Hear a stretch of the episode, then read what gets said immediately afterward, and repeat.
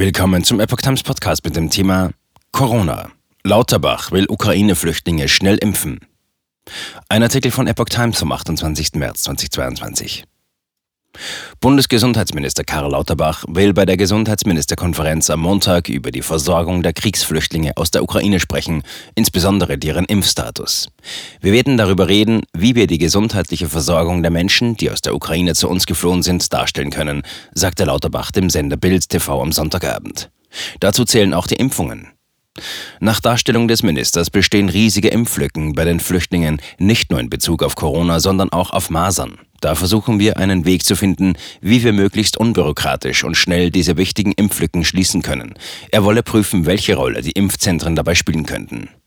Lauterbach verwies darauf, dass es für den Besuch von Kitas und Schulen eine Masern-Impfnachweispflicht gebe. Aus Gesprächen mit Flüchtlingen wisse er allerdings, dass viele von ihnen gar nicht wüssten, ob sie geimpft sind. Er wolle mit seinen Länderkollegen erörtern, ob wir da eine pragmatische Lösung finden, ob wir da mit einer Ausnahmeregelung arbeiten können.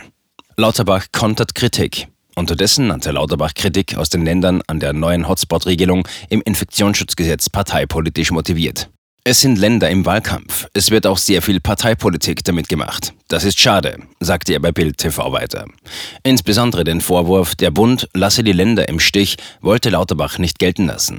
Ich werde am Montag die Gesundheitsminister der Länder darüber informieren, was aus meiner Sicht die Kriterien sind, nach denen die Länder die Hotspots bestimmen können, sagte Lauterbach.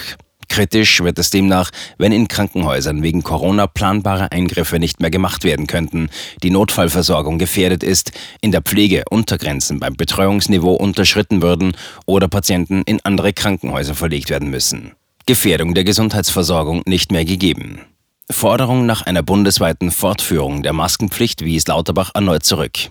Es geht rechtlich nicht. Eine deutschlandweite Gefährdung der Gesundheitsversorgung sei nicht mehr gegeben, daher seien auch deutschlandweite Einschränkungen rechtlich nicht mehr machbar. Am 2. April laufen Übergangsregelungen zu den bundesweiten Corona-Maßnahmen ab. Danach fällt beispielsweise die Maskenpflicht an den meisten Orten weg. Die Länder können aber Sonderregeln für Infektionshotspots erlassen. Der Minister betonte, dass er eine bundesweite Maskenpflicht unbedingt beibehalten hätte, wenn es rechtlich möglich wäre.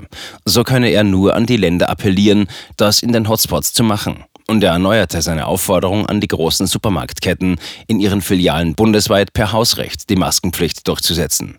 Für Montag erwarte er die Reaktion der Unternehmen auf seinen Appell.